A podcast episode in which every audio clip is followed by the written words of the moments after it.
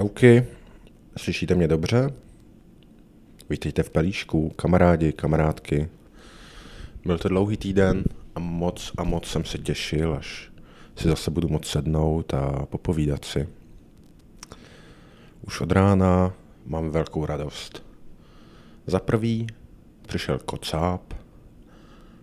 Um, včera jsem byl pít, byl jsem v hospodě, v mé oblíbené pivnici na Vinohradech, ve dně pytle. A pili jsme, no, a jak to tak bývá, tak ráno bolívá hlava. A já z toho mám vždycky radost. Občas bolest nepřijde a pak je to takový... Něco tomu chybí. Ale když přijde, mám radost. Ne, že bych byl sadomaso, člověk, to ne. Ale jak má člověk bolest, a nevolnost, tak si velmi snadno může udělat dobře. Vajíčka se slaninou, nějaká dobrá hudba, nebo procházka. A tyhle maličkosti jsou najednou o tolik výraznější a já jsem za ně vždycky moc a moc vděčný. Kocáp ale nebyl jediný důvod k radosti. Dnes ve čtyři hodiny ráno bojoval a zvítězil Jiří Procházka v MMA zápase. Zvítězil a získal tak titul šampiona. První Čech. Skvělý bojovník, skvělý člověk. Jestli o Jiřím Procházkovi slyšíte ode mě poprvé, slyšíte o něm poprvé vůbec, tak bych vám doporučil podcast časopisu Reflex, kde s ním Čestmír Strakatý udělal skvělý rozhovor a zjistíte v něm, proč se Jiřímu přezdívá český samuraj.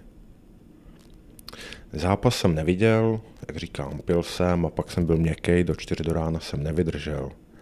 Ale co jsem si ráno v pár řádkách přečetl, byl to, byl to opravdu výkon, na konci čtvrtého kola v posledních vteřinách Jiří svého protivníka uškrtil a donutil ho se vzdát a tak zvítězil. Nebejt tohoto činu, této akce, v příštím kole už by už by nezvítězil. Prohrál by na body, prohrál by jinak. Ale na to se historie neptá. Jiří zvítězil manifestoval své myšlenky, převedl je do skutečného světa a zvítězil. No jaký jsou to myšlenky? On vám řekne sám, když ho necháte, když se ho poslechnete. Pro mě je to věc, kterou v posledních dnech žiju, kterou dýchám, která mi koluje v žilách. Je to pohon, je to drive, je to věc, která mě motivuje a skoro až nutí dělat věci. Je to, je to nutnost činu. je vtipný, že o tom mluvím, ale ty to slyšíš, takže i tohle je nějaký čin. Slova jsou často málo. Ale konat činy. Je to fucking důležité. Není to jen tak. Člověk se musí donutit, musí se pohnout. A Jiří se pohl a konal činy, jako samuraj. Jako samuraj konat činy a nestát na místě. O tom jsem slyšel před pár lety na přednášce Petra Ludviga, ještě předtím, než se z něj stál během covidu kokot. Říkal, samuraj nečeká, samuraj koná. Teď. Teď je čas činu. A víc a víc zjišťuju, jak důležité to je.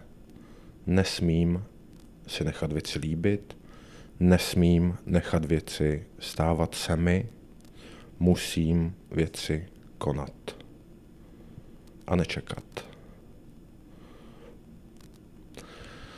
Těch věcí, co je potřeba udělat a činů, které potřeba vykonat, je spousta. Celý tento týden mě o tom přesvědčuje. Od těch nejmenších až po ty nejvyšší, na všech úrovních. Vidím prostor, vidím potenciál, vidím eh, možnosti. A je to na mě. A myslím si, že toho bude jenom víc a víc a z toho mám radost.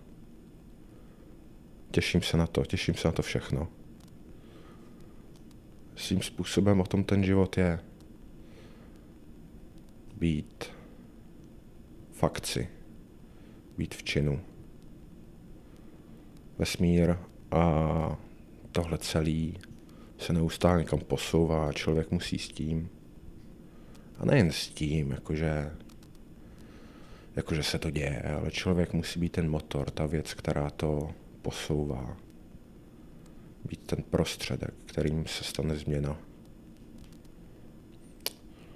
Jsem teď trochu zamotaný, protože přemýšlím víc v angličtině než v češtině, ale to samurajství je zase jenom eh, výsledek svým způsobem tahání za provázku, jak si o tom přemýšlím v hlavě. Stává se mi to často, že někde slyším nebo vidím nějakou věc a pak o ní přemýšlím dál a nějak se mi ty věci dál, dál zobrazujou. Abych ti to, abych ti dal na příkladu, šel jsem ve čtvrtek domů, dlouhá procházka, chodím z práce dvě hodiny a poslouchám u toho jiný podcasty. Poslouchal jsem eh, skvělý Roganův podcast s vědátorem. Vědátor vymýšlel uh, teorii strun, ale nějakou už konkretizovanou, už nějak aplikovanou. A s Joem mluvil o všem. O ufonech, o fyzice, o věcech. A přišli tam na experiment, kdy mm, vědátor se postavil do ringu, do arény s bíkem, s bíkem a bíka nechal rozběhnout se proti němu. A pomocí drátků v jeho hlavě ho zastavil v místě. Z první bych se zastavil a odešel dělat něco jiného. Nějak mu mozek stimulovali, nějaký místa zatlačili nebo něco. A tohle se stalo. Já jsem to přemýšlel nad tím, co to je bík, že to je síla, že to je že to je ten charge, ten běh, to rozběhnutí se, že to je moc. A možná zbytečně, víš, Václav přemýšlí nad tím, co je to bík. Ale to bylo, to bylo cestou domů. A doma jsem pak nějakým způsobem hledal um, scény na YouTube z filmu Zuřící bík, můj oblíbený film, jeden z oblíbených, hraje v něm Robert De Niro. Je to film o boxerovi. A hledal jsem jednu scénu, kde uh, De Niro, respektive jeho postava Jakea Lamoty, uh, vysvětluje představenstvu ve svém baru, jaké to je. Jaké to je být jím. A říká tam krásnou, krásnou recitaci. Uh, give me a stage where this bull here can rage, and though I can fight, I'd much rather recite. Dostal jsem se k tomu náhodou ještě přes jinou referenci, za jinou nitku jsem tahal, ale viděl jsem tohle a bylo to moc pěkné. A hledal jsem si k tomu nějaký obrázky, že bych si to uložil do telefonu. A když jsem vyhledal Raging Bull a tuhle quote, tak jsem tam našel obrázek um, generála Petna. Proč? George Patton, jakou má souvislost s filmem Raging Bull? Nebylo mi to jasný. Proč tam ten obrázek byl? No, když jsem se podíval blíž, bylo to, byl to program v televizi. Nevím proč. Nevím proč, ale byl tam. Ale ono to spolu funguje perfektně. George Patton, generál v druhé světové válce, byl taky takovým bíkem, taky takovým samurajem. Všechno, co dělal, byla akce. Všechno byl útok. Neustále se směřovat kupředu. Žádná obrana, žádný čekání. Teď je čas udeřit. Teď je čas dělat věci. Moje iniciativa, můj drive. Jedeme. Podobně. Trochu poodstoupím, trochu větší perspektiva, trochu větší picture. Podobný tahání za nitky jsem eh, zažil i včera, v sobotu. Do Prahy za mnou přijel můj brácha a přivezl si seznam míst, který brát navštívil.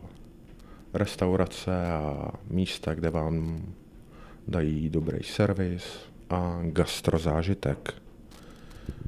Začali jsme kousek od nás na Žižkově v nově otevřený japonský palačinkárně. Jmenuje se to Wufa Wufa.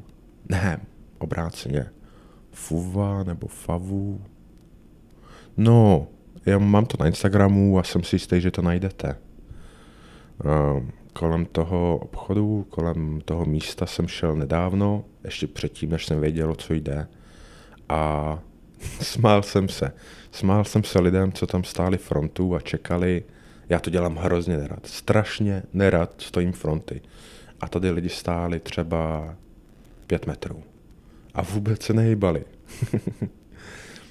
hmm. Stáli tam frontu na ty nejlepší palačinky, co jsem kdy měl. Japonci dělají skvělé věci. A tyhle palačinky, ty byly nadýchaný jako mráček. Skvělý, skvělý, skvělý, skvělý. Měli to tam pěkně vyzdobený, měli tam eh, obrázky z těch pohádek, který možná znáte, možná jste někde viděli, jenom tak. Myslím, že by to stálo za proskoumání. Neřeknu vám, jak se jmenujou, ale když budete hmm, vážně chtít, tak jsem si jistý, že to najdete. A nebo můžete jít na palačinky a zeptat se jich. Ale proč to mluvím? Jak jsem tahal za ty nitky? Začalo to tím, že jsem se podíval do trošku jiného světa. Do japonského světa. V té palačinkárně měli časopisy s japonskými komiksama, měli tam různý plišáky a výzdobu a tohle je svým způsobem cestování, objevování, to, že si do své hlavy necháte vstoupit něco cizího, něco jiného. A pak se vám změní váš pohled na tu danou věc. Hmm, cestování to úplně není, víme. Je to gastrozážitek. Ale tím, že jsem byl v japonské palačinkárně a přemýšlel nad japonskýma věcma, vzpomněl jsem si na anime seriál, který jsem sledoval před rokem a na super soundtrack, který to má. Je to takový jazzový, funkový, ale i taky kytary, je to trochu tvrdší. A zase, vracím se k tomu neustále. Ten seriál je o cestě, o záchraně, o nějakým putování. Ale taky hlavní hrdina neustále koná akce, údery, činy. Vidím to všude kolem sebe a je čas. Myslím si, že je čas s tím vážně pohnout. Kopnout do stroje a udělat věci. A myslím si, že to bude jenom dobrý. Nemám co ztratit. Nemám co ztratit a co vy jste mi řekli, tak vám se to líbí rádi mě posloucháte. Děkuji za laskavý slova a děkuji za věci, které jste mi řekli, abych to mohl posunout dál. A rád to posouvat budu. Nebude to snadný, bude to práce, ale bude to práce, která má smysl. Bude to tvůrčí proces. Bude to stavění. Já moc rád stavím. Rád stavím věci. Rád stavím věci třeba ve videohrách. Bo, hm, když jsem ještě videohry hrával. Rád jsem stavěl a budoval. Ekonomiku a pěkný městečka a čísla, aby šla nahoru. Teď to znáte. Mým eh, profesním životě moc věci nestavím. Nevím, eh, jestli můžu, ve smyslu toho, jestli je co stavět. Protože jako tester hledám chyby a slabosti a problémy a problém a nevyžádaná, nevyžádaný chování je můj nepřítel. Toho se já zbavuju. Nevím, jak bych mohl stavět, co bych mohl stavět a, a proč. No ale možná je to i svým způsobem odpověď na otázku, kterou mi položil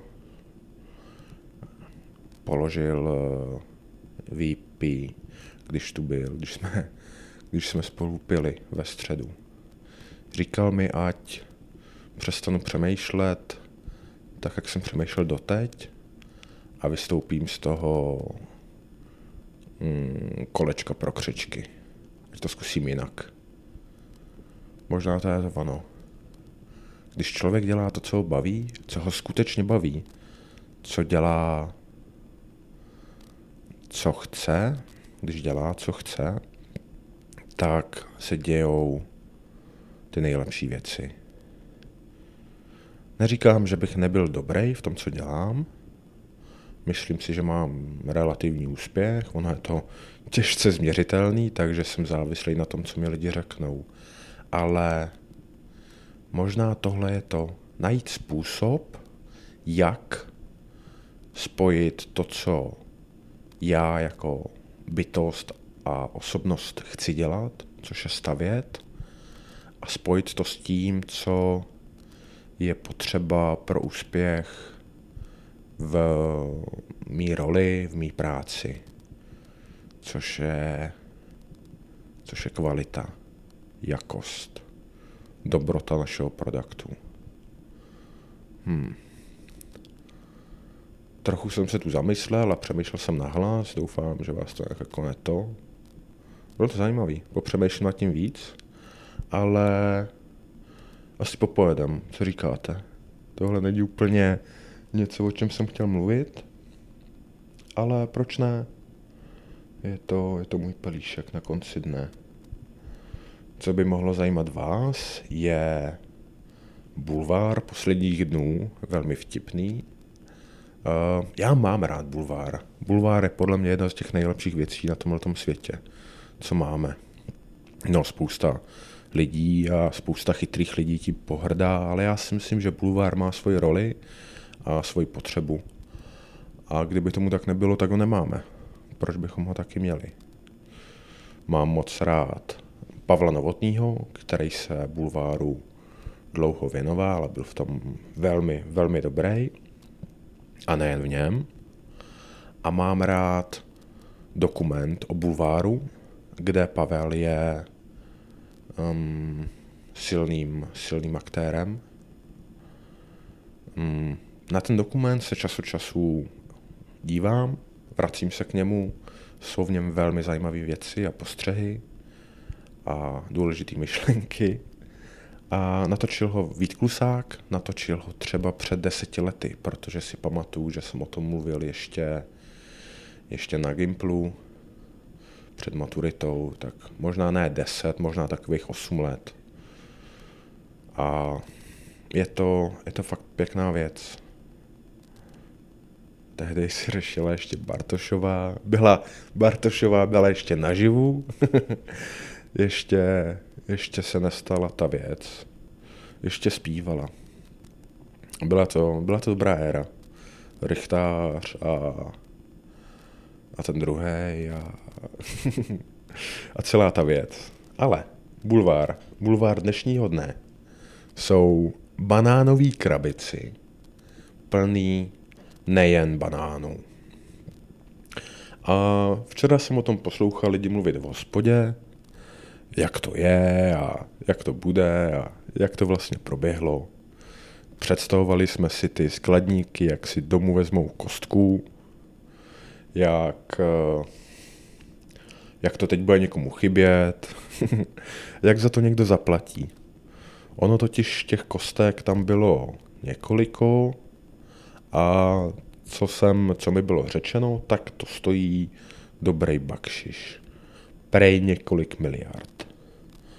Taková věc se neobejde bez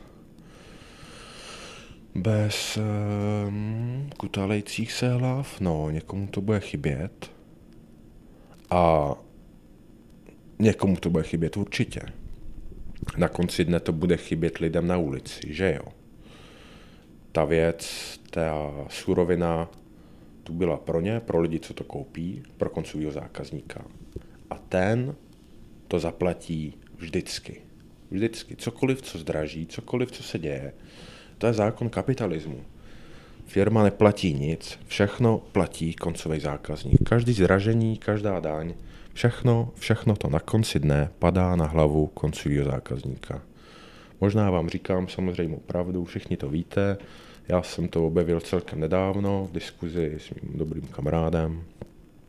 Učím se takhle o tom, jak funguje, jak funguje podnikání a biznis a vlastně něco, co není, co není komunismus, co nedělá stát.